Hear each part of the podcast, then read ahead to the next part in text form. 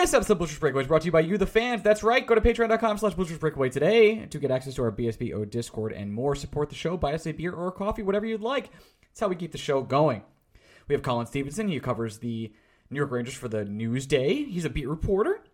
Fun time. We talk about celebrities and some other th- stuff with Colin. We talk about the Canadiens game and, of course, the dreaded New Jersey Devil game, Lafreniere, and much more with Greg and I. And without further ado, let's get to Mark Messier, shall we? Here we go. Hi, everybody. It's Mark Messier, and you're listening to Blue Shirts Breakaway, the number one Rangers podcast.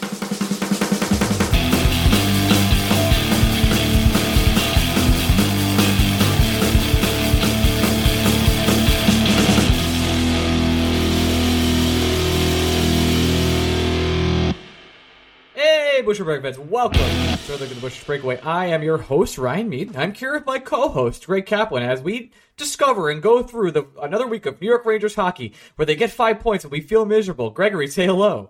Yeah, what a hell, what a hell of a ride. Oh, the Rangers. Yeah, a week in which they beat the Carolina Hurricanes. Not just beat the Carolina Hurricanes, look Won. much the better team Yes. against the Carolina Hurricanes. Uh, it, it's so many times. It's just someone peed in the punch bowl every I know. fucking time. And it's like, hey, got a three. I, I knew when we had the three-one lead against the Devils, like this is gonna go wrong. I'm gonna turn like you know, I'm double screening, got Liverpool FA Cup uh, on the other screen. I'm like, The okay, most, the most impervious lead in all of professional sports too. two two goals is that's it. It's over. You're you're it's gonna come back. And it's funny. I I just there's a lot of Lafreniere conversation. There's so much of it right now, and I, I'm not really willing to get fully engaged into it at this point. But there are some things I will talk about where I thought he had a really good game against the Devils. I thought he asserted himself a little bit as a player. And yes, he did make a mistake. And also, I think there was a non call, at least in my opinion, on interference in the overtime. Should he be doing those things? Absolutely not. But he will be, he's getting slandered for it, where it's like, hey guys, the Rangers had a two goal lead. It's a, like, Lafreniere in overtime not making the correct play is bad, but the Rangers as a team, as a whole squad, lost that team, lost that game as a team. Goodrow gave Jack Hughes a puck for Christmas. He was like, Jack, I forgot to give you this for Christmas. Let me put this on a platter. And yes, Jack Hughes is really good. Like we don't, we, we don't need to say that every single time we play against him. He's very good, and he's going to make you pay. But Mika Zibanejad had a chance to win that game in overtime. The Rangers had plenty of chances to put that game away, and they just didn't. And they still get the point. So it still feels bad, even though I don't think it's as bad or like, like you know, uh, Val, who should not be named, was laughing in my mentions afterwards. It's like, dude, the the first Devils loss was way worse than this game. This one just feels bad for no reason. Like I, I don't really have a good reason for it to feel bad. It's like we lost to the Devils at at home. That sucks. Or at home for the Devils. Sorry, away. That sucks. But what? I'm gonna try and move on. I don't know. We beat the Hurricanes this week. It's awesome. Yeah, he also had a tweet out there being like, "Oh, they say we're not a rival," and I was like, "Yeah, You're not- not really. I'm not that upset.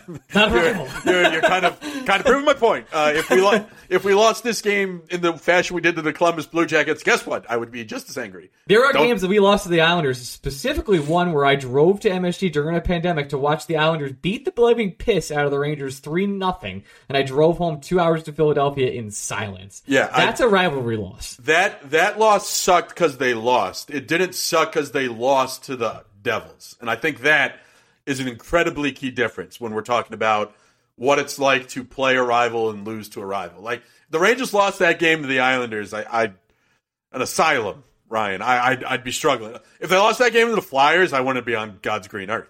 I don't It's- know where it's the hell funny. I think be. the Flyers now, because of the, the way they are, they're not as rivalry ridden because they're just For you. You know, they're. that that is a you thing, not a Greg thing. That's true. You're right. City of Philadelphia, but no, I. my apologies. I, uh, I, I, I, I can't say I'm ever surprised by how Ranger fans react to anything because listen, they're we're all irrational about certain things at different times. All right, So uh, Lord knows this. I have But- a theory on this. If you don't But mind. hold, but hold on, but I just, Okay. I just want to, I just want to say that I, I got, I got angry, quite frankly, that like I was immediately seeing Lafreniere and Trouba takes at the end of that game. Trouba was awesome in that game. It might have been his easily his best game of the year in my eyes. One of his best games as a Ranger. Trouba and Lafreniere were both very good in that game. Trouba Trouba Miller was easily the Rangers' best defensive pairing. Miller, by the way, what he's Oh, ascending again. goodness. He's, he's finding yet another another He level is here. And that guy is ridiculous. yeah, well, he's, he's soil. He's just he's finding his oats in that offensive zone, and it's taken his game to a level that uh, we all knew he was capable of. We just didn't know exactly when he would get there. Can, can I actually? Can I disagree? I didn't know he was capable of this oh, because oh, I, I thought I, a guy who grew up as a forward that all of a sudden changed to defense. I assumed there was something offensively he was able to do. I, I, I, assumed it, but I never expected it. And on top of that, I always expected K'Andre's defensive game to get better, and it has, and it keeps getting better. His the, his skating keeps improving, which is ridiculous because it was good in the first place. Yeah, below his, average. Yeah, I know, I know. His puck play, his, his, the way he, he uses his body to get players off of him and, and create space for himself and create space for for Igor. Great, awesome. That all I thought was coming. But his offensive touch with no power play time is a story I do not believe we've covered at all, and it's been ridiculous. It's it's fantastic. Anyway, just to put a bow on my point, mm-hmm. uh, Trouba was great. Uh, listen, when you're going up against guys like Jesper Bratt and Jack Hughes, you have to be perfect, and I cannot fault an NHL player for not being perfect. Um, Trouba, you were going to get beat by superstars. Jesper Bratt shot a puck to 7,000 miles per hour. Like, what do you want? I, I, I, don't know. I'm not standing in the way of that bitch. Like, I'm yeah. not. I'm not blaming anybody, but like the Lafreniere stuff was funny to me because it's like, oh well, he made the turnover that led to the game winning goal. Yeah, it shouldn't have been in overtime. So no. like what whatever happens in overtime, no. it, it shouldn't have gotten. There. And a minute and a half earlier, Mika Zibanejad does like what I can only describe as a Mission Impossible move. Or not Mission Impossible. I'm so sorry. Top Gun move. I'm confusing my Tom Cruise, where he like goes around a mountain and comes out the other side, but instead he just skates in a circle and gets in front of three Devils players somehow, some way, yep. and he has it's just him and the goalie, and he doesn't score. And I'm not blaming Mika Zibanejad, but I didn't also didn't see one single person go, damn, this game should have been over. Mika should have scored. Because if Lafreniere doesn't make that mistake, do we all just pile on Mika? Is yeah, it just the last thing we the saw? Thing, though, like I'm, I don't even really want to call it a mistake. He he made an error out of aggression, trying to get his team a win. Like those are the mistakes I am super super comfortable with. I have no problem with a player trying to do too much in the matter in, in an overtime setting in which they are trying to make a play to win the game. Great, I'm all for it. I don't want my players to ever play conservative in a three on three overtime. That that is that's we're already here. Like fucking go for it. I'd, I'd much rather lose a game making an aggressive error than lose a game in a shootout. Just, so what you're saying is he made a mistake. Okay. Well, yeah, now, made a I'm, mistake. I'm glad you said that because oh. I have a quote. oh boy. Here we go. from Gerard Gallant. Um, this is from uh, this is from Vince Mercogliano's Twitter, by the way. Uh, Gerard Gallant reinstated his preference for moving Goodrow up in close games. He re- replaced Kravtsov uh, as the third person on Saturday. Awesome. It's not about Kravtsov. It's about Barclay Goodrow being a hell of a player. I'm more. I'm going to move him up from time to time, whether it's for Krabby or somebody else. And then he brought up the turnover. The, you know, the one where he gave Jack Hughes that Christmas present for late. Um, he made a mistake the other night. Good, uh, GG said. Big deal. People make mistakes. Huh. Oh, Gerard. I think we should oh. sit down, buddy, and we got to talk for the third straight week, fifth straight week, eighth straight week. It's a mistake. If, if it's a mistake, if it's a guy he likes, it's not a mistake if it's a child. It's just that simple. I know, and that's just I, we don't have to do the full conversation, but it's just worth to bring it up. Where it's it's unbelievable. If if Kakko makes something like like Kakko made a mistake in that Devils game, and he actually got moved down for a shift where Goodrow got moved up because he took that Kakko took that penalty. No, I up. see. I'm pushing back on that. Kakko was out there by the end of the shift. Goodrow was just out there because it was a defensive zone faceoff Fair. in a very close game. Fair. So, like, I, am going to keep pushing back on that one. That's just us trying to be angry for a reason. Yeah, Fine. I'm happy you, to eat crow on that. Yeah, like if if people want to disagree with the strategy of putting Goodrow out there because he's worried they can't win a faceoff and he wants a more defensively minded forward out there, like you, I, I get it. Um, but it, at least at least that kind of move, I understand the strategy because there is a strategy. Is it one I think is good? That's another question, but I can at least sit here and say there was strategy. It wasn't just him being an idiot like normally, uh, like any decision he makes in regards to fucking Ben Harpur. And I by feel, the way, well, we'll get to Ben Harpur in just one second, yeah. but I do, I do want to get, I do want to say this. I do feel like it's important we don't hate Barclay Goodrow. He just happens to be the person that we have to talk about in these situations because he's the player I we we believe is the perfect fourth line player who elevates that line and does exactly what he's supposed to do when he's down there. But he just also is the coach's pet in these situations. Well, so Colin Stephenson's on the show today. He makes the funniest Great reference guest. I've ever heard in my entire life. Um, but we we talk about this a little bit, where like, all right, you again, it's a situation in which we can understand the reasoning. If it's a close game, late in the game, uh, you want a more veteran, more defensively responsible forward playing in the Kravtsov spot. I get it. I, I still think it's a playing not to lose mentality, but you could say it's like, you know, you're shortening the lineup and you want your you have enough offense in other places, absolutely. Uh, with the likes of Mika, with Kreider, with Kakko, even with the third line of, of Chytil and Lafreniere. Like you're not hurting for offense. Offense is plenty there. So if you want to call up the more defensively responsible forward and replace a more offensively creative forward, um, if you're doing it with the lead, that's fine. But the question I asked I asked Colin, and I'll ask you this, is if you're making that move, why isn't Jimmy Vesey? It, it's, I guess the theory is he doesn't want to disrupt two lines, so he doesn't want to move a guy up off the uh, third line and a guy up off the fourth line. If he's shortening to just three lines, he's trying to only disrupt whatever rhythm, whatever flow you get in one line instead of two. But there's no question that if we're just doing, I want my nine best forwards, forwards playing my most leveraged minutes, Vesey should be getting minutes over Goodrow if you're trying to shorten the lineup. What are we doing? He should be, and he's earned that. It, we talk meritocracy, right? He's earned that, right? Uh-huh. Where it's just, first of all, just sign the contract, of which we didn't even bring up on this show because we did it on OT. If you want to get OT, you know you know how to get it, right? Patreon.com. Nice plug. Uh, but Jimmy Vesey signs that three-year contract extension or two-year contract extension on top of this year uh, for an absolute bargain price, and he's earned it. He's been one of the best defensive forwards the Rangers have had, and I don't think it's particularly close. He's responsible. He has an offensive upside. He's been the better player. Uh, I just think that the Goodrow and Colin references this later, like the rings culture knows how to win situation, wins out for him. Goodrow's underlying numbers are hashtag not so good this uh, this season, but that also is I, I you know I am an eye test guy. There are plenty of times where Goodrow makes great things happen whether it's offensively or or he does the right thing on defense. He's in the right position. He does the dirt, quote unquote dirty work that other players are doing. But it is it is funny to me that I, I just think Vesey is the better fit right now. But it, that's not the point of this conversation. The point of this conversation is the hypocrisy of the ridiculous coach that is totally cool to just say Goodrow just put up the absolute poo poo platter for Jack Hughes right in front of him, and all of a sudden, like that's totally cool. Everybody makes mistakes, but other players make mistakes, and boy, they do not get the chance to take redemption the same way. Yeah, and I'll be honest, like, yeah, Goodrow make the mistake, and it bothered me for sure. It led to a goal, blah blah blah. Like, I'm fine not punishing a player. That like that's. I just wish we weren't punishing players. So if you don't want to punish Barclay Goodrow, that's great. It just makes you even angrier at the coach that like he it's pick and choose. It's I I get it. Like that's a great quote. I want my coach to say those things. I wish he would use that logic when handling other players in this lineup. I, and it and for Goodrow himself, like he's going to probably do more good than bad. So again, if he makes one mistake, fine. I, I, that's all right. The Rangers are a good enough team where I expect them to be able to overcome one mistake of a player for sure. Uh, but I, it's just the inconsistency, and it's again, it's inconsistency at the coaching level that makes me more nuts than anything else.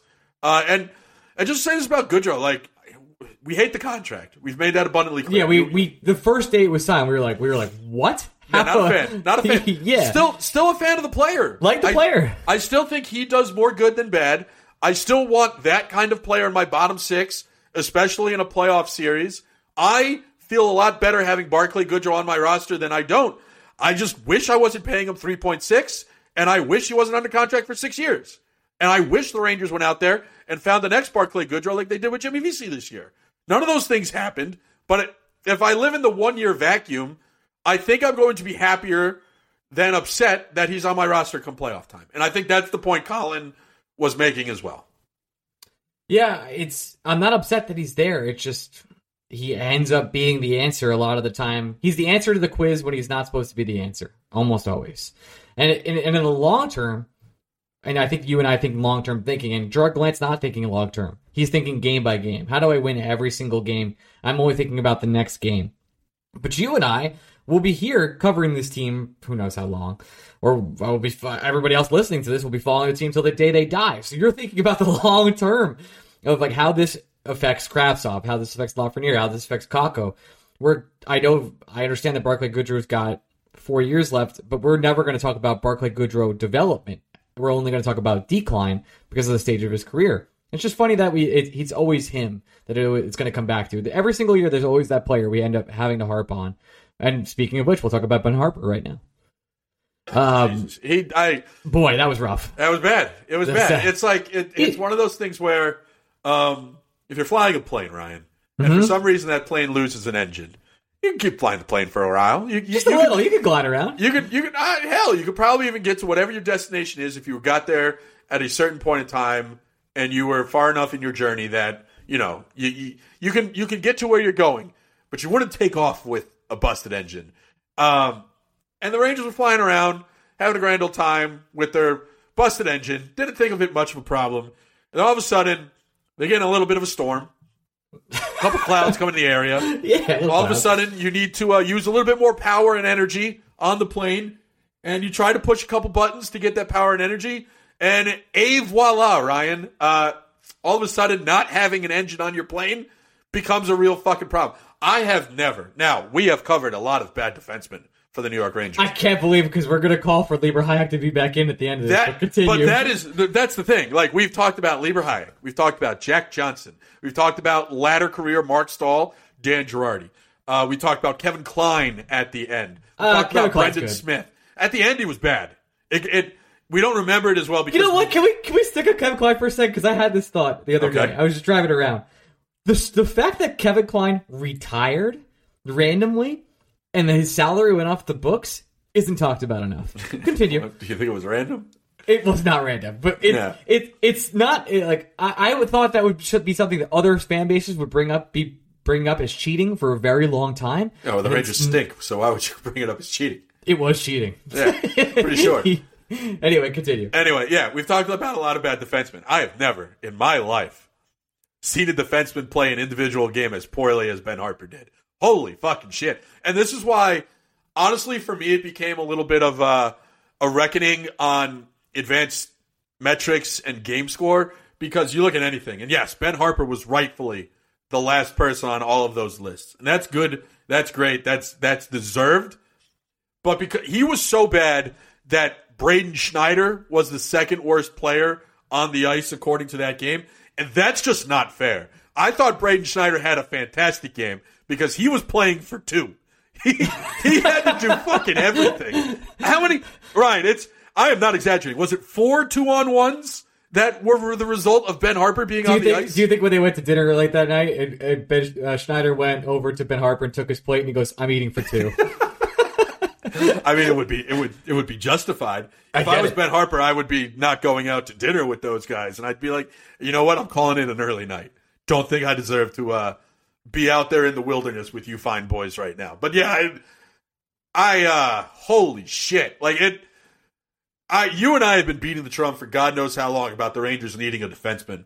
And there is a part of me Years. that is at least a little happy we finally saw this game from Ben Harpur because far too many people were getting really comfortable with the whole, you know, the Rangers haven't really lost that much with Harpur in the lineup, blah, blah, blah. By the way, I, I, I just to say this, not, not a lot of people have said that after that game, which yeah. is mind-boggling. Well, the me. game was that fucking bad, right? and it's it's just like if anybody why wanted, are we blaming Lafreniere? Harpur is right. I know Harpur is nobody comparatively to Lafreniere. Lafreniere is number one overall pick, but Ben Harpur, oh my goodness. Yeah, but you know a big reason why the Rangers lost that game because they played the entire game with five defensemen, and then they actually just played the game with five defensemen when it mattered most. Almost like you need six of them to keep everything balanced and give guys some time off the ice. Like I, I said it, I said it on the stream that we did on playback on Saturday uh, with our buddy Jeff and our buddy Tom Hertz, and I was like, I cannot believe that in the year 2023, I am going to say on a podcast that it is unacceptable for the Rangers to have anybody but Libor Hajek in the lineup right and I and Ryan, I a thousand percent mean it. Like that game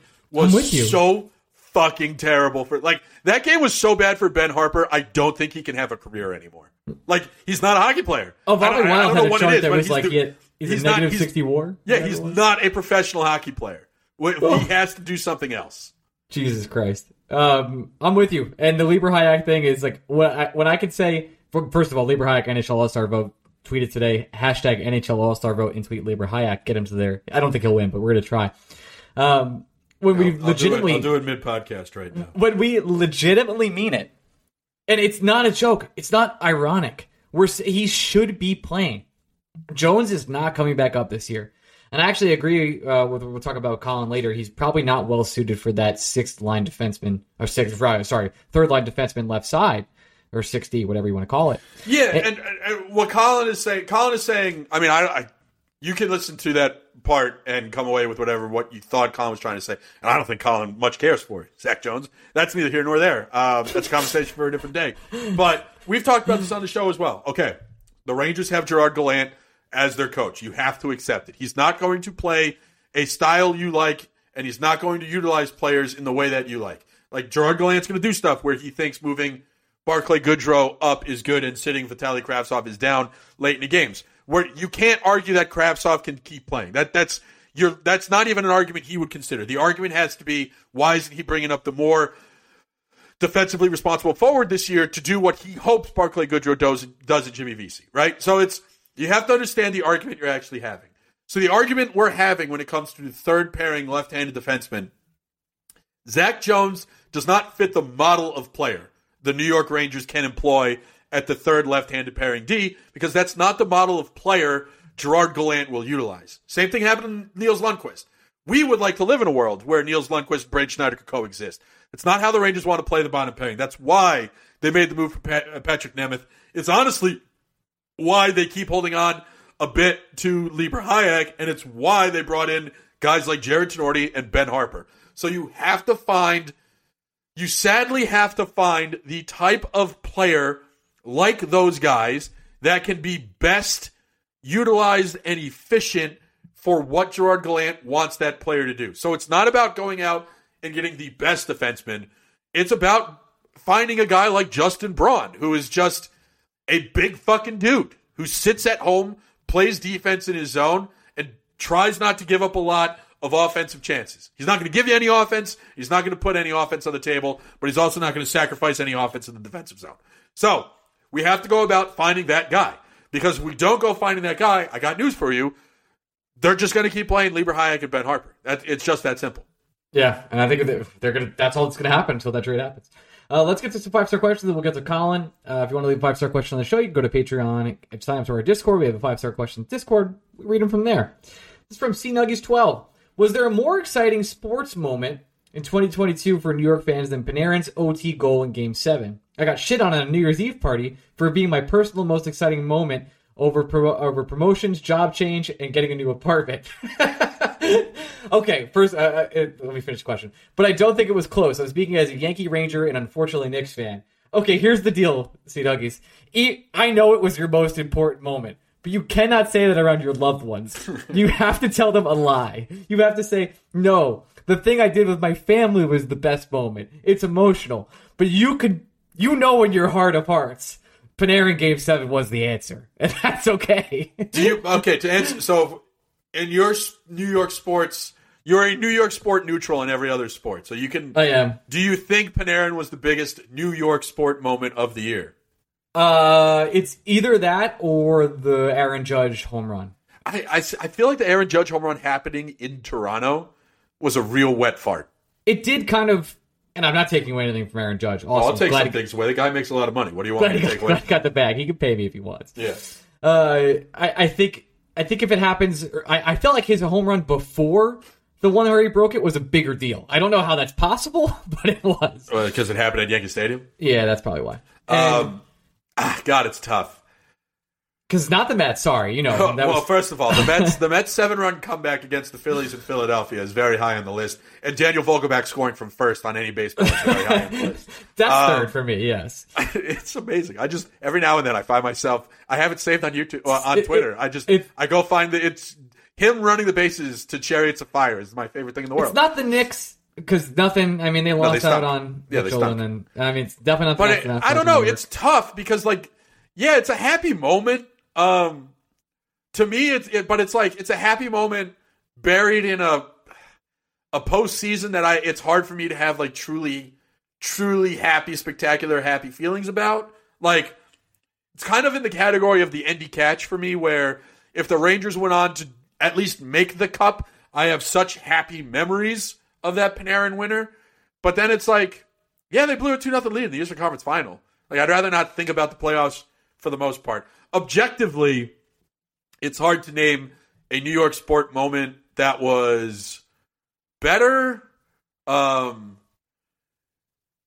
but I, I would still probably say my sport moment was the seven run comeback Of course, it was for you. well, Yeah, I mean, buddy, it happened in Philadelphia. It really shoved it up their ass. It was just that's everything I've ever wanted in my life. Uh, I, of course. Uh, I, I'm. I think that's a fair answer for me in terms of like the last couple years, at least. Ranger moments. The step, the Derek Stepan goal is, is the all timer. yeah, but I mean, so here the thing about the Stepan goal too is like that was a 50-50 series where you go into it and you hope the Rangers win, but you're not entirely confident the Rangers will win. And it was another thing of like again, it, it's you know, how I say I'm not upset about Lafreniere making a mistake in overtime. It's like I'm very, I was very excited, very happy that Artemi Panarin won that game. But how the fuck did we have to go to seven games to beat the Penguins? So like I know. every when you, if again, it's like a vacuum versus large scope here. The vacuum, yeah, that's a great moment. It's very exciting. But the vacuum, the, the large scope is like Jesus fucking Christ. Louis Domingue was in goal. and We went to seven games. now he's our now he's our AHL goalie. Um, this is from TSC one two three one. Odds the Rangers keep both the both first they have at the moment. Feels like they won't get a big fish worth a first at the deadline. They may need to force the issue if they continue to sit on the bubble. Um, I think they'll keep one. I don't think they'll trade both. I think they'll trade one for either a forward or a defenseman at the dead close to the deadline. They needed Vince defensemen. kinda- They know they needed defense. Vince kind of hinted at this today that they're probably not big fish shopping, that they're rather looking for a bunch of small pieces similar to last year, which I think is probably the right move, by the way, for the Yes. They're they're Metsing it up in a good way. This is I have very little bad to say about Chris Drury outside of his start in t- uh, of tenure. Like I wasn't the biggest fan of the Trocheck signing, but I get why he did it. I understand. You And can what- even get the Barclay signing. Like I, I understand it. Would I have done it? No, but like the logic is there. I, I understand the thinking behind it. Uh, and that's within like the first two months where I like with Drury, I give him the passes. He traded Buchnevich, he signed uh, but even to even Buchnevich again, like horrible trade. And I, we, you and I, know it was a dump. I know. they they they are the mistake Jordy made was thinking he had Eichel. That was the mistake he made. He, he legit. We've talked about it a million times. He he knew he or thought he did. That was it. Uh, Toaster Daddy, great name. Is Jimmy Vesey a future NHL coaching great? No, Agreed. He's not one of those players like that we talk about. I know why he's asking this question. We talk about players that find a way and work their asses off to come there. Vesey's just not that guy. You know who But I would think love he to be is, though? like we shit on him all this time. I think Barclay Goodrow is going to make a really good NHL coach. I do too. Sickening. Yeah. I do too. Like if the Rangers gave him a six year deal because he's only going to play four of those years, and the next two years he's actually just going to be the coach, I'm fine with that. Oh yeah, Goodrow's. Uh, there's a lot of good to Goodrow. Shocker. Yeah, I mean Um, four letters of a seven. I know. Blazer good. seventeen twenty two asks, I hate the difference in time on ice between power play power play one and two. Your your lips to God's ears. Power play one spends about ninety seconds on the ice, two to three zone entries, and leaves like one attempt on the second unit. I can understand if power play one is smothering the ozone, but it doesn't make sense when they have two to three zone entries multiple times. Personally, I'd like to see even more power time for power play one and two. Would it make sense to remove players like Kreider and Trocheck down to the third line to bounce it off, balance it out for time on ice, and bump players like Laugh and Chytil up to power play one? Listen, yes, it would make sense, and it would make sense to try these things. They're just never going to happen. It's Never not your fault. happen. And I, all these conversations will remain really tough because it's like four of the five guys on power play one. You're really going to make an argument for them not being on power play one, and then you're really going to make an argument that your team is better served by not having Panarin, Fox, Mika Zibanejad, Chris Kreider, and Vincent Trocheck out on the ice as much as humanly possible. Like, it's hard. I would I like to see the kids get more power play time? Absolutely, but as soon as I say that, it's like, wait, hold on. Am I saying that Zibanejad, Kreider, and Panarin should only get fucking 45 seconds to establish something in the offensive zone. And then what happens if they do establish themselves in the offensive zone? A lot of these power plays, they're in the offensive zone for not, all the 90 of those seconds. So it's like, I don't know, man. It's just really hard. It, it's sometimes like we're the guys that say just play your best players, and the Rangers are doing that with the power play. So it's it's tough. It's fucking tough. Two more questions, or three, it looks like. David, it won't happen because we're in win now slash stolen. But if the Rangers were to get a proven playoff winner who had to grind out grind out to get 100% of his and his beloved by ownership fan slash team, would Adam Graves be the New York Rangers version of MLS with the Habs? What? Like Adam, he's saying, Like, is Adam oh. Graves the coach? They would never hire Adam Graves. Also, are we sure that Adam Graves, like, wasn't he a first round pick? Why am I thinking he was a first round pick? Um, I don't know, but Uh, they wouldn't hire Adam Graves. They're very close with Adam Graves, and I don't think I don't think he wants to coach. I don't think he wants to coach at all. By the way, Adam Graves is the, one of the nicest people on earth. Uh, Adam Graves, ooh, was born on April twelfth, one day after Gregory. Uh, twenty second overall pick.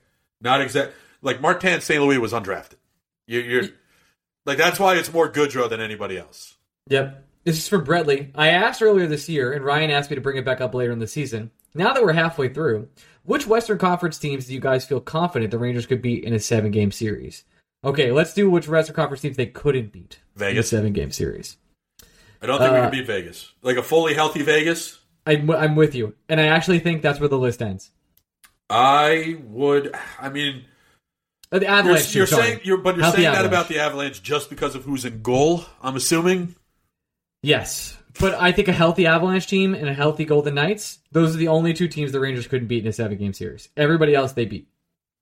Yeah, They beat the, West Kings, they beat the. Kraken, they beat the Flames, they beat the Oilers. They beat the Blues, they beat the Wild, they beat the Jets, they beat the Blues. Jesus Done. Christ.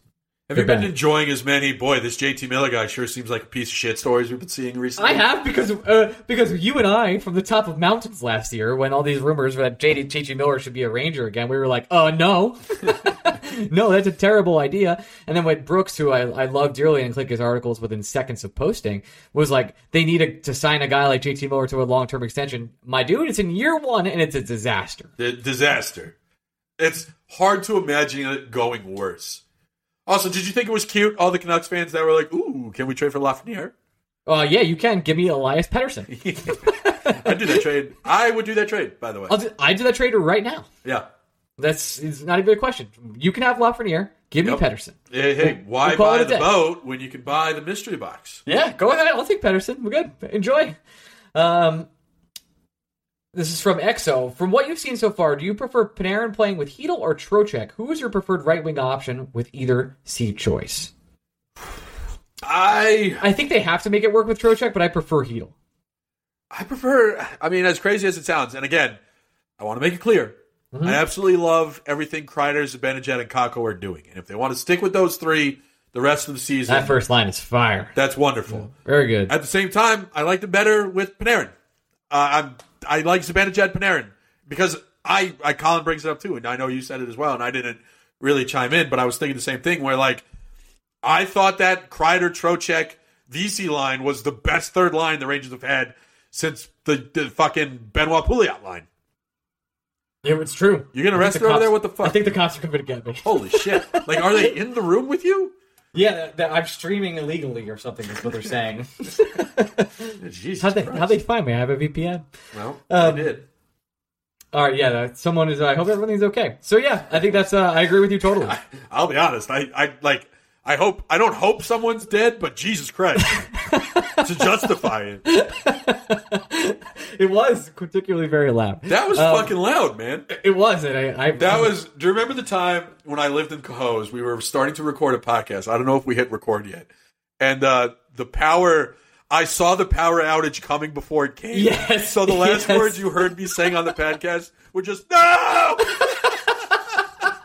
Because the building across the street lost the power first, Yes. and it was just like this rolling wave Yes. of blackness coming right in my face, and I was like, like, "Oh God, here we go." Ryan's That happened uh, to me once too, where I couldn't get the podcast up for like two days because my computer wouldn't boot up because my house had no power. It's ridiculous. I had to take my computer to work and build it there. That was that was I don't know. That's it is sad that that is a core memory for me now. But like I remember everything about that night because I just I saw all the lights go out in the building in front of me, and I was like, "This isn't going to be good." Nope, not good. All right, let's get to our guest, Colin Stephenson. We uh, we're gonna transition over to him. Colin's great from Newsday, awesome reporter, funny on Twitter. He says to follow him. He's very funny. All right, so let's transition over there. Transition. The NFL player picture is locked in, and my go-to place for wildcard action is DraftKings Sportsbook, an official sports betting partner of the NFL. To kick off the road to Super Bowl 57, new customers can bet just $5 and get 200 in free bets instantly.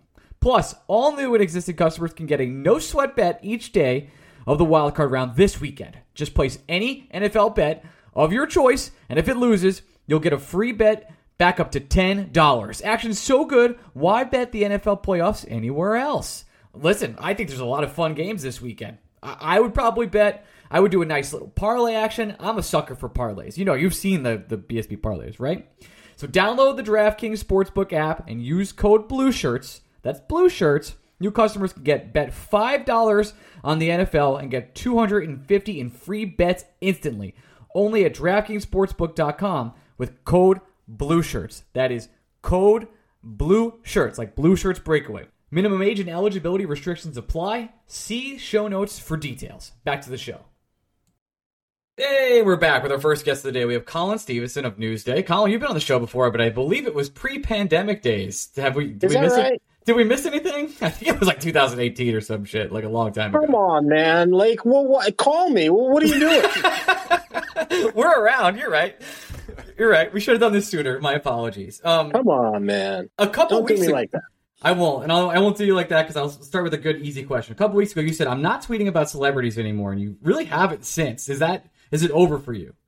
Well, it's it's not real. You know, here's the thing. Like with the garden, like everybody that walks in there that is an actor gets put up on the on the screen, and like a lot of them are are people I don't know. So.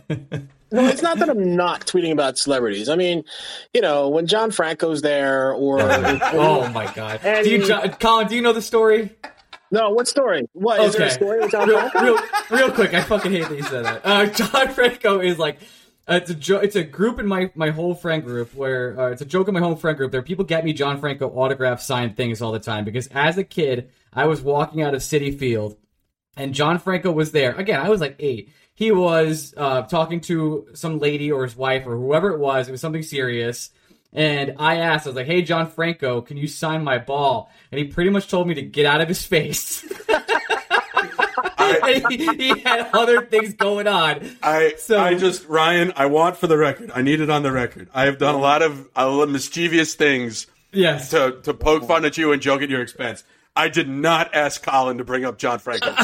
I, I know you did it. So I, I wanted to give you the background there. That's why it's so funny when you bring up John Franco, because one time before I had a podcast a long time ago, John Franco was hosting on WFAN with uh, Joe and Evan, I believe. And I Right. called in and tried to tell him the story, and they hung up on me. And like I've had like a I've had a vendetta against this man my whole life. Wow, that's that's oh, that's a sad story, man. Thank you, thank you. We've tried to have him on the show; it has not worked. oh man. Uh, Colin, to to your point though, um, is the problem that celebrities we would actually know just aren't going to sporting events? Like David Harbour's at a lot of Ranger games, we know him. Connie Britton is at a lot of Ranger games, we know her. Dayball, Dayball's coaching though. So. Dab- Dable, Dable is there, but like to your point, I feel like MSG's having a hard time bringing in anybody above the B level these days. What? Why? Do, is there? Is, what? What are we missing? Is are is hockey just not cool enough for the kids? I guess I don't know. Like, you know what I really got excited? I got excited when Sansa Stark was there. Nice. And she like chugged a glass of wine and it was like dripping was all sick. down her face and everything. And I was really excited about that. But then some of these people, like, yeah, they're good looking people and they're young people, and uh, but I don't know them. I mean, they they're on some obscure TV show that you know. I mean, maybe I need to watch more TV. I suppose. I mean, you that- don't. That, could be You- the problem. I'll, You I'll tell you, Connor, I, I, Colin, I can't recognize a single person where if the show is on CW, it doesn't exist to me. Sorry. That's a fair point. All right, let's get to covering the team at least a little bit um, for this first this first half. We're halfway through the season. Rangers are on pace for 100 points. Uh, I would Right. say that the team had. uh, Listen, things are good. The Metro's hell. That we all agree there. Um, has there been a vibe change around the team, at least from your perspective, of the last like 15, 20 games since the helmet Yes. the, the helmet throw with Jacob Trouba? Yes. So there's there's two things that you would point to, and that the helmet throw was clearly one of them, and that's the one that most of the players point to, right? Um, that Trouba got them started. He had two fights in that game, and he just you know he had had enough, and and so they you know the players themselves will point to that moment as where it all kicked in for them. I like the moment where Igor came in. Uh, you know, it was after the Devils game, the first Devils game, and they had. Remember they had, they had blown that three nothing lead against Edmonton in the third period, and then they they took a two nothing lead against the Devils like three minutes into the game or something, and then they lost. And you know we were doing our regular uh, post game, and I I went to the PR staff. I said, you know, is there a chance we could get Igor? And Igor was showered and dressed and you know ready to go, but he had something to say, I guess. So he came in and he talked to us, and he said the goalie played like shit again or something like something to that word. Right. I could say shit on your podcast. Oh, right? you can say whatever you want, dude. You're good. Right. No, I, I I took the liberty of saying, and I figured you guys would be cool with that. We're good. He said he said the goalie played like shit again, and uh, and then uh, you know, and he said something about I'm ashamed, right? And we all knew. You guys watch the team as much as I do. You, you know, he was good, but he wasn't last year good, right? Up until that point, and I think he's been better since that day. And so I, so that's the point that I look at as as the bigger you know, as the bigger turning point. Even though that was like two games, I want to say two games earlier, right?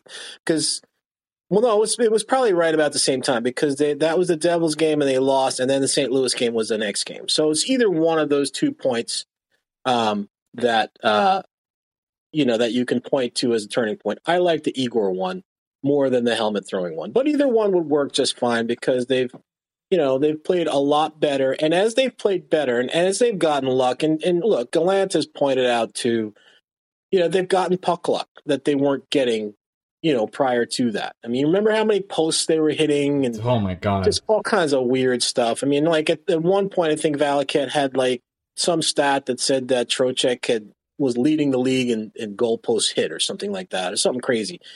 You know, so they were going through that, but now they they started getting a little bit of luck, and then you know, and then it started to get some confidence, and everything snowballed, and and so it, you know, yes, there's been a definite change in that. You talk to them now, they lose a game, it's not a big deal.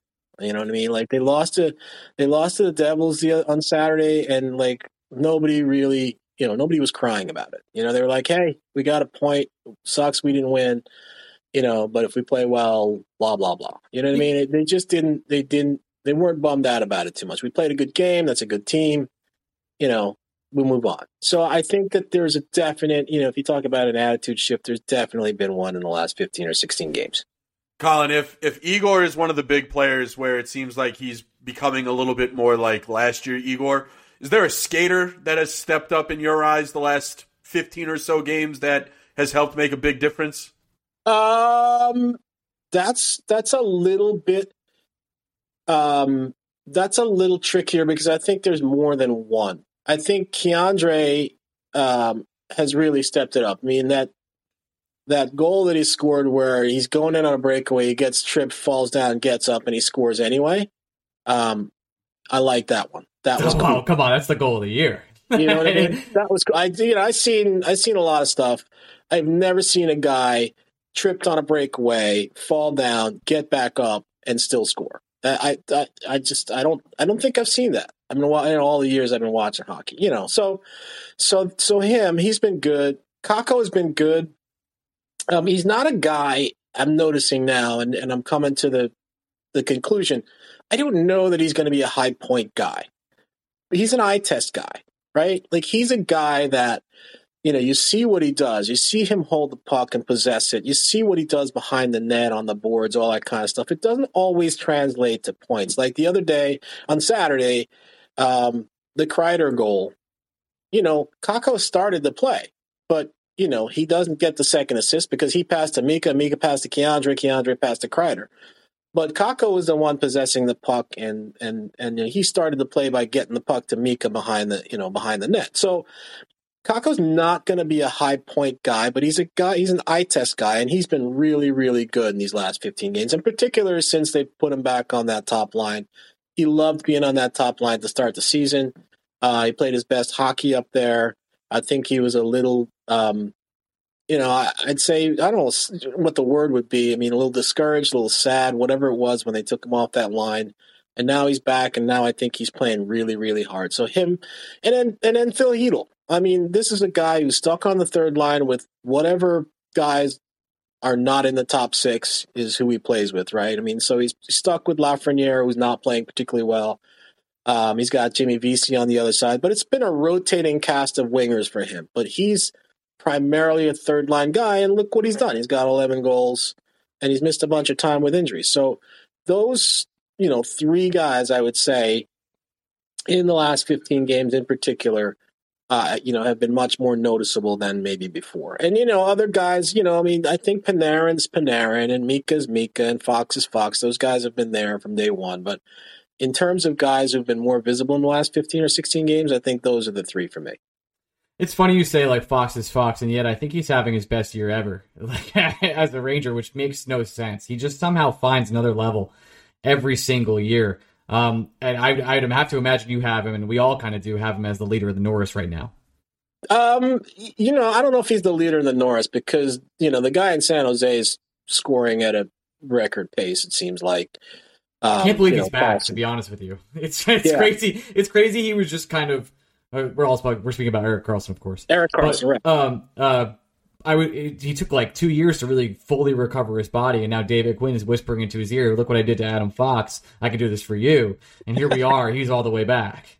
And somebody said, somebody said too, and this is a, a fair point. And I don't, I don't know. I'm, I don't follow them enough. I see them a little bit on, you know, on the ESPN Plus. Sometimes after I get home and, and the West Coast games are still on, I catch, I catch a lot of those San Jose, Vancouver, you know, type teams and stuff. So I've seen them but I, I, can't speak to this. But someone suggested that the fact that Brent Burns isn't there anymore, um, you know, has helped him. I don't know why that would be the case, but just know, allows him to like just play more selfishly. Like, hey, I can I if suppose, I do this myself, yeah. I can just yeah. go ahead.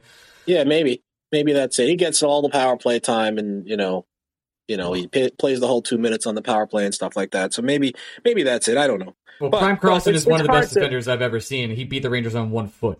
It was it was obnoxious. Like that Ottawa series lives rent free in my brain. It's disgusting. Yeah, yeah. I mean, I don't want to go crazy, but you know, it's still we got a half a season to go. We'll have to see what's happening, but you can't discount that guy. He's having he's putting up too many points to be. I mean, I know the team's not good, but you know, eh, you know, I I, I think you got to look at that, especially in, in, terms of where he was last year and like you said, the last couple years. So that's probably the guy I would put in front of Fox right now. But Fox is right there. Fox is certainly in the in the top three or top two.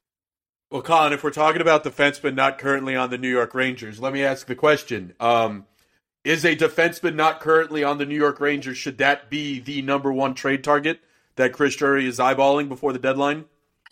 Um, yes, I, I think so. I think uh, you know you're getting mileage out of Ben Harpur in, on that third pair, and good for Ben Harpur. Um, but if you could, if you can upgrade from there, I think that would be, you know, that would be something that I would would be interested if if you're going to use the cap space. Look, I mean, we, we've with all the talk about you know Patrick Kane, yeah, I think that'd be great if they could get him and if they could make the numbers work and not give up too much in terms of prospects or whatever it is to get him. Um, so yeah, but but I think a more re- you know if if the cost to get Patrick Kane is too much or whatever. I mean, I think you're probably best served getting getting a, a reliable left-handed D-man with some size, you know, who can be an upgrade over Ben Harpur on that third pair. Yeah, I don't think we see Jones against this this year in the NHL. Are you on the same page as that? Uh, you know, I you know I don't, I don't want to say I was never a fan of his, but I you know I, I thought he got exposed for being really too small um, for the role that he was in. Like you know, he can't be your third pair left defenseman playing with Schneider. He's it's just too small. Um, I think you need a bigger guy. You need a guy who's going to stay home. Um, I, I wouldn't write Jones off in terms of because I think you know he might be able to play in the league, and you know in the event that there's an injury or something, you know he might be a kid who gets called up and. You know, but I just think as that third pair lefty, I, I don't think that he fits in that. Like, you know, I think he's a guy. If he's not playing power play for you, which he wasn't, then why why do you have him here? You know what I mean? Um, he is he is insurance against anything you know, God forbid, happening to Adam Fox, right? So let's hope nothing happens to Adam Fox. But even if something happened to Adam Fox, let's be realistic. Well, They yeah, they would they would play Jacob Trouba on power play one. Like that wouldn't probably yeah, Jones, but Jones wouldn't go up. Yeah, but but then maybe Jones would be on power play too, or K'Andre he, so might get his twenty power play, too. seconds. Yeah. Yeah, but you know, if you notice too, like you know, you know, me and uh, Vince Mercogliano was saying to me the other day, you notice that the first guy to change off power play one is always Fox. yeah, that's fair. You know, when you know Fox is the one that's off first and Trouba comes on, so like then if Panarin and Mika don't want to change, you know, it's it's it's Trouba with with the rest of them. So Well, Fox is smart. He's playing 28 minutes a game. He's trying to find any time he can to rest. Um, Yeah, you- yeah, and, and that's the way it has to be for him. I mean, he's got to be efficient. He's got to be smart about it. He is one of the smartest guys, you know, I've seen. Like in just the way he plays the game, he's so efficient. I mean, he can handle a lot of heavy minutes because he's smart about it. Like he's not dropping down to block shots. He blocks shots with a stick blade. You know what I mean? Like you know, he's just uh he's a smart guy and he gets it done with his brain. he never looks exhausted and he never looks like he's exerting himself. It's Right. actually unbelievable. Like, Right. we're we're 30 minutes into a game. It's just he's out there just gliding along. It's always his positioning is always perfect. He's never Exactly. never getting caught otherwise. Um, just a quick follow up on that because the way we talked about Jones kind of reminds me a little bit of Lafreniere, and well, it also reminds me of Nils. And the reason they traded Nils, at least in my opinion, is because Nils ran a power play. He was really good at that, and he was never going to have that in with Adam Fox around. That was his his number one ability. He's like, "Hey, I'm an offensive defenseman. Fox has taken my spot. Great, got it." Same thing with Jones. Kind of with you. I know it's a little like uh, anti-stat head to be like, we need a bigger left-handed defenseman, but you're right. He's like, that's what Jones does. He runs a power play. Lafreniere, Lafreniere, at least in my opinion, is like suitable for the top six. Like, should be on a power play situation, but just doesn't get that kind of time. And I'm not, I'm not, I'm not dogging Lafreniere at all. Especially haven't been this season, but he hasn't. I thought Saturday he played a good game, but otherwise, I, I agree with you. He's been a little lackluster. Do you think that lack of opportunity is sort of getting to him at this point? Uh, maybe, but he would have more opportunity if he played the other side, right?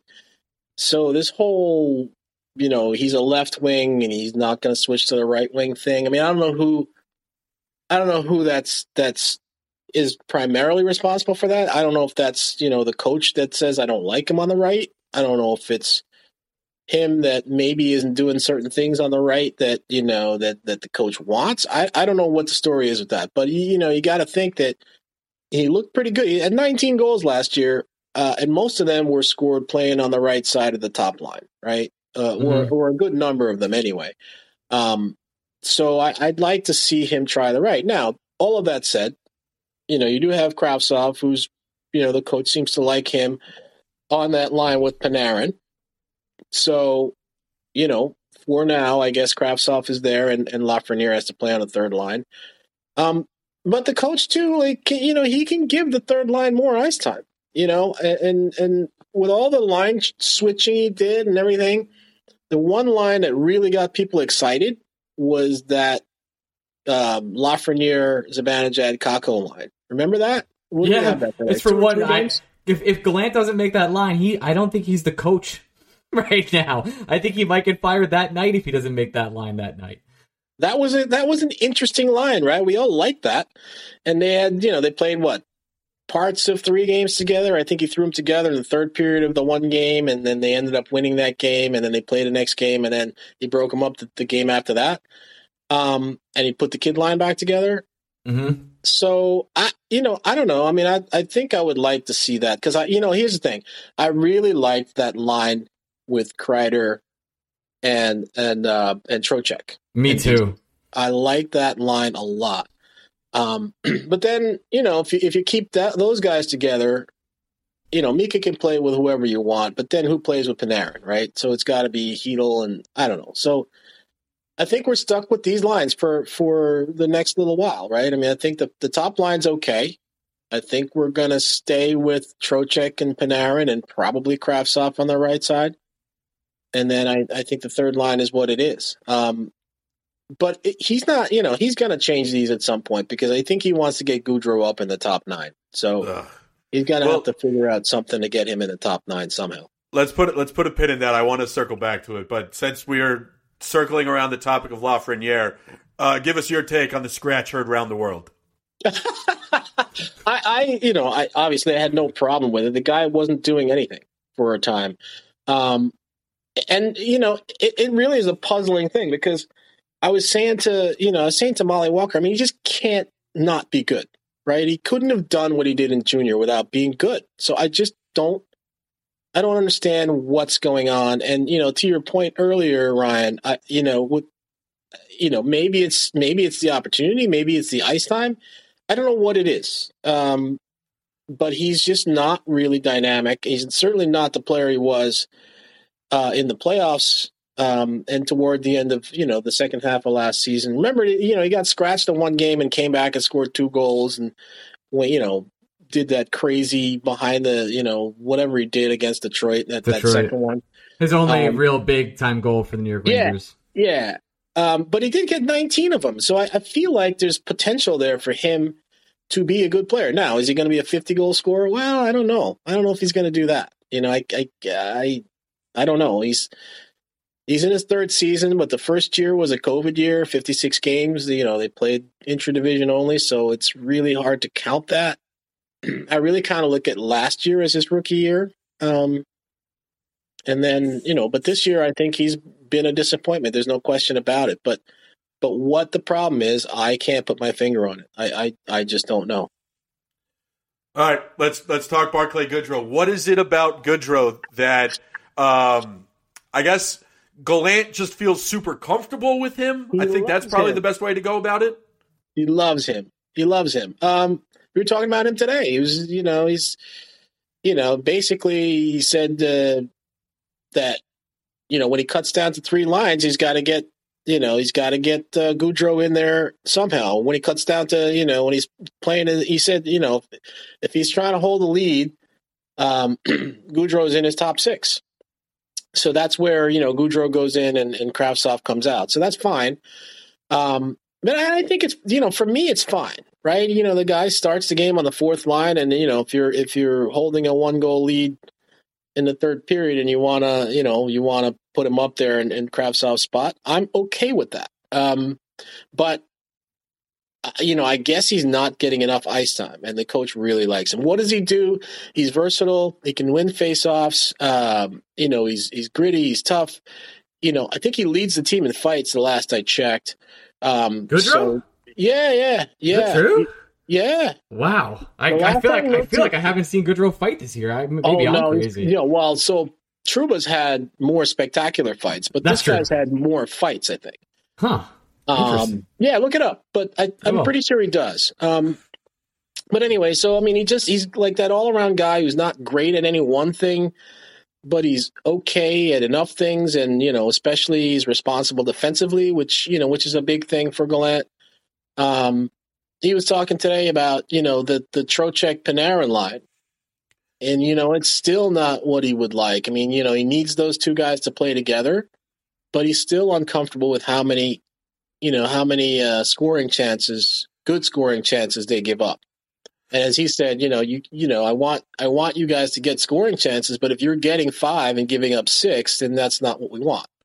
So, I mean, you know, defensively responsible is something that's very important to him, and probably every coach. You know, I mean, and so that's why he likes he likes Goodrow. Plus, you know, not to you know not to be a dope about this, but he has won two cups, so so he's kind of a winner. Got, got the So I rings like that. I mean, he also had a, a But- tremendous organization and great players around him, but he does have the rings. But Yeah, he's, he's got the rings. Colin, my, so, So- here's here's my pushback. All right, uh, instead of instead of arguing about um, why the coach would want a defensively responsible, quote unquote, safe forward in his top six and top nine when the game's on the line, eh, fine, I can admit defeat to that. My real question is, if that's the goal, that's the player we want to identify. and Right. we want that player playing crunch time minutes in place of Vitaly Kravtsov in the top six. What's the reason it's not Jimmy Vesey, who's having just an all around better year? I think he likes Vesey also. I, I think he likes Vesey also. But right now, Vesey is playing on the third line. So Vesey's probably getting more ice time than is, you know, Goodrow. Um, they play together on the PK. So, I mean, he's, you know, they're getting those minutes together. And probably the third line gets more minutes than the fourth line. So I think he's looking for a way to get more ice time for Goodrow. And then the other thing, the one thing that that Goodrow does that Vesey doesn't do, well, there's two things. The fighting is one of them, which is not a, a huge thing, but the, the face-offs are something that that Goodrow does that Vesey doesn't do. And and you know, Goodrow is probably better in front of the net too than than is Vesey. So yeah, I mean, he likes Vesey a lot, but I think he likes Goodrow a little bit more. Plus, he knows him a little longer. Were you surprised that Jimmy Vesey took that contract? Uh, I'm not surprised he took it. No, um, but I do think he, you know, he could have done better for himself. And when I look at that kind of money, it seems like you know maybe somebody out there might have given him more. But you know, uh, I think he's one of the. You know, he went to Harvard, so he's a smart guy, right? Um, and I think he's one of these guys who who gets it in a way that maybe some other people don't get. Like he's happy here, and you know, and he was he was not happy in those two summers when when he didn't have a contract and he had to sign a PTO.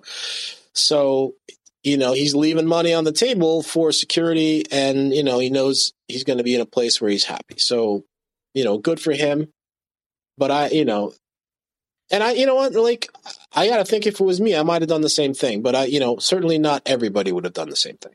Well, you, uh, there are plenty of athletes that have good half first seasons in every sport, right? Where it's like, Right. okay, I, I I can think of like what what's a good one? Phil Hughes, I think he won like 19 games with the Yankees one season as a as a starter, and I mean he went on to get like single year contracts from the Twins and other places. Where I, I believe he broke the record for walks ever issued. Anyway, I, I, am I am, uh, but you get That's it. Like there are, one to have, sure. yeah, there are there are players that go out there and and like have great first half seasons, and then they don't get contracts in the second. Like there's there's, there's plenty of examples like that. So Vesey to cash in to have two more years of security, but if he plays at this levels for the Rangers for the next two years, even if he wave like goes up and down, like who cares? That's such a good contract. It's, And a bargain. It's a it's very so team friendly deal. Yeah. so good. Yeah. Uh, no, it's good. It's a good job by by Drury to get him um, locked up for that that kind of money. I mean, I don't know. Right now, he's on a third line, which probably seems maybe about right. Maybe he's a fourth line guy, um, depending on you know how you upgrade the roster. I don't know, um, but that does seem like a, a, a good deal for the Rangers. My final question is: How do you see this this Metro play out? Because there Ooh. are five teams that are absolutely, I don't know, I don't want to say dominant, but there there's going to be a fight to the end. I, Yeah. the the Islanders aren't going anywhere. The Devils clearly aren't going anywhere, and uh, the Capitals just got Backstrom back. Right, and Wilson, right? Right? Jesus, I, I mean, that's not good for us. Um, and then you know, listen, the Penguins still have Crosby and Malkin. I mean, you know, I I keep waiting for both the Penguins and the Capitals to go away, and they keep not going away. I mean, I thought for all the world that Washington was done this year. I figured we'd be sitting around waiting for Ovechkin to to pass Gordie Howe, and that would be it. And you know, we just you know be the Ovi meter and just count the goals and stuff. Um, but yeah, they're they're better than I thought, right? And the Devils are here before most of us thought they'd be here, right? I mean, we knew they were coming. We knew they were going to be good. We knew Jack Hughes was going to be good. I didn't realize, you know, he's going to be a hundred, a fifty goal, hundred point guy, which is what he's on pace for. Um, and they're in there. Their goaltending was a mess last year, and it seems to have stabilized with with Vitek Vanecek of all people. So, um, the Devils and, and Washington Capitals are the two teams that kind of are, you know, the flies in the ointment, as it were. Because I think we all knew Carolina, the Rangers, um, and then we did, and we knew the Islanders would be there. We figured once Pittsburgh re-signed Malkin that they were probably going to be around. Um, but I didn't think that the Devils were going to be as good as they are, and I for sure didn't think Washington was going to be as good as they are. And one of those teams is not going to make the playoffs, at It least, might, right? might be two. So actually, there's a big wrinkle in this whole mathematical equation: is that the Buffalo Sabres, and I cannot Yeah. believe I'm I cannot believe I'm telling you this, have, have have only played 37 games. Yeah, Reminder: the Rangers have played 41. We're halfway through with them. right. And they- and are- Washington's played forty three, by the way. Yes, and the Sabres are at 42 points, and they have an MVP caliber player. Connor McDavid didn't exist in Tage Thompson, so I don't know what's happening. It's like the East is so strong. Well, we we we certainly we knew Buffalo was going to be better. We knew Detroit was going to be better. We expected Ottawa to be better. We expected New Jersey to be better. We knew that all of those teams were going to be better than they were last year. Um, and and this is actually kind of cool. You know, I still do believe that the Rangers will be okay. Believe that they'll be there at the end because in the end, the Rangers have the best goalie out of all of those. Um, and they've got Adam Fox, right? Nobody else has Igor, nobody else has Adam Fox. So I, I feel like the Rangers, you know, when all said and done, are going to be there. But you know, it's not a lock. Not with you know what these other teams are doing. So I don't know. It's stay tuned, I suppose. I mean, you know, this is this is what the league wants, right? This is the first time I think since we've been covering the league where it's been like last year the, the playoffs was decided January first. Like Yeah. we were like, all right, let's start the East. This year it's going to go down to the last week, and I, I can't see any be- other way. going to be down to the last week, and and I'm excited. You know, I don't know how you feel about it, but I'm excited. I I'm hoping that all three of our teams get in. Right, I'm hoping Devils and Islanders and Rangers all get in. Um, Whoa, because because I the think first the that first round would be cool. insane, Colin. Yeah. like oh my god. that would be cool. So let's do that. I'm I'm I'm signing up for that now. Uh, Ra- Rangers, Islanders, or Rangers, Devils, first or second round would break like totally break New York sports. Needs needs to happen. It Gregory, needs to happen, right? I- it does. I'm We, we need it. It's been too long, Colin. Yeah. I'm I sick of mean, these Penguins When's Capital that- so series. the Rangers were in last year, and the Islanders didn't make it because they had all those injuries. The two years before was the Islanders and not the Rangers.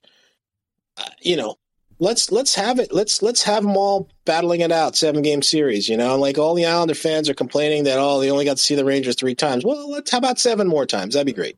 Please, Greg. Any questions for our dear guest before we, we let him go? Uh, I guess I'll, I'll end on this note. Just uh, it was a two zero and one week for the Rangers, so five points out of six. But it just seems like every time the Rangers have one of these weeks that, if you go big picture, it seems successful. But in the immediate macro, you can only think of the last game in which the Rangers blow a two goal Right. lead Right. against the Yes. Devils and leave a point on the table. Yep. Uh, are we allowed to look at last week as good for business? A win over Montreal. A, they had to beat um, the, a win over the Hurricanes, and they had to beat Montreal, Right.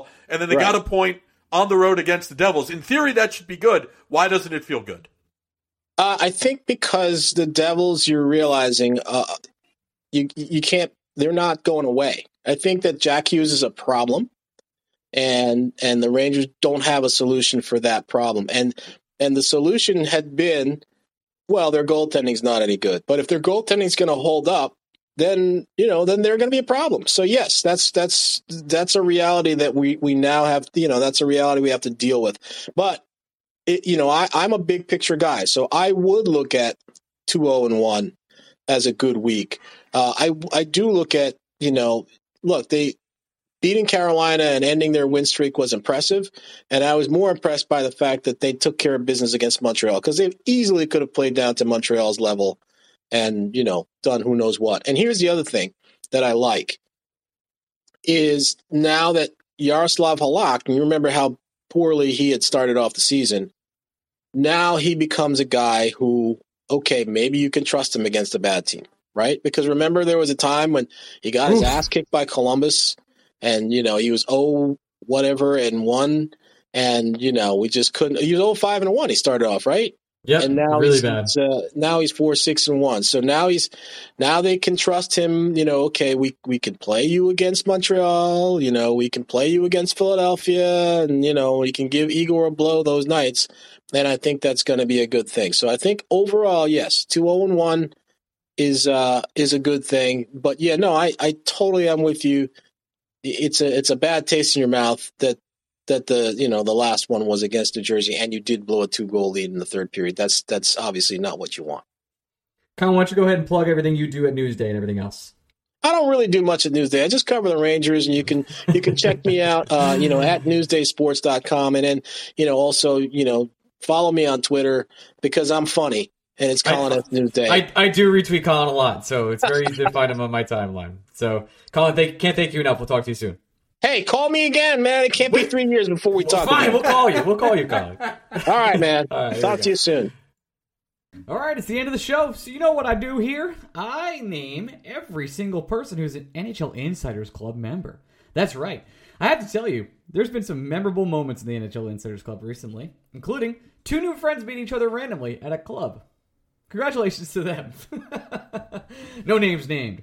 Adam Cassidy, Adam Cohen, Adam actually all names named. Adam Cassidy, Adam Cohen, Adam Cortulo, Adam Linder, Adam Keach, Alex Flynn, Alex Gardner, Andrew Ronner, Anthony Terragata, Ben Water, Ben Weber, Ben Bill Rotella, Brandon Lackos, Brandon Magnum, Brett Granger, Brett McGinnis, Brian Doyle, Brian Gallagher, Brian Mallon, Chris Finelli, Chris Howard, CJ Stellwagen, Connery P. Damage, Daniel Dezen, David Siegel, Dennis Deitz, Darian, Eric Stagg, Garrett Reynes, Give Gardner cup, Garrett, Garrett Guts be fly, Harrison Haskell, Hip Hip 89, Ian Rodriguez, Ian Usher, James Masker, Jerry Marquez, JD, John Jacques, Francois Jean Jean. It's always fun saying that one. Jimmy Mack, John Hardesty, John Thay, Johnny Thundercock, Jordan, Josh Bob, Christian Florida, Christoph Burke, Kyle Franklin, Lazik, Gronowski. I have to practice again. Libor Skyak, Libor So the All Star game. You're saying hashtag NHL All Star game. Libor Hajek, Lou Giordano, Matthew Goodwin, Matthew Kine, Meatball the Cat, Mike Buckle, Nate Hanify. Hanafi, I always fuck this one up. Neil Grover, Nicholas DiNicola, Pascal Perrier, pa- Paul J. Smith, Pavel Kodarev, pa- PJ Cisparo, Pro World X Gamer, Randy Tesser, Ryan still hasn't watched Miracles, still true somehow. I don't know how it is. Dick Bull Bach, Tommy Walsh, Tommy Sinclair, Tom Rich Jr., Tommy O'Neill, Tori from Manhattan, Upstate Van, Vinny Hay, Will Spector, and Winston. The Golden Retriever. Bark, bark, bark, bark, bark. All right. Not my fastest time ever. Minute and 30. Done better. But thank you to everybody who supports the show. It is a pleasure to have you, and we couldn't do the show without you. Truly, we could not. Um, interesting couple games coming up. It is a easy stretch for the New York Rangers. I probably talked about this in the show. I am recording this beforehand. Please do not judge me. But I get a little bit worried about the easy stretches because I was super harping on Devils, Carolina, and uh, and uh, and even like the hurt not the Hurricanes. Uh, the Hurricanes aren't Carolina, by the way, and the Canadiens. The Canadiens were the easy game in that schedule. But though that six game stretch against playoff teams and the Canadiens, not easy. Rangers found a way to get points out of almost all of them. And now they're heading to a stretch where it's like every team they should kind of beat, things are kind of coming together. Gallant's keeping the lines together. Despite everything, I, I'm very not happy with Gallant generally, which is maybe I'm being a little bit petty on my end, but so is he. So I, if he's petty, I can be too. So stay tuned. Uh, we'll be back with BSBOT later this week, and we'll see you guys there. Love you guys. Bye.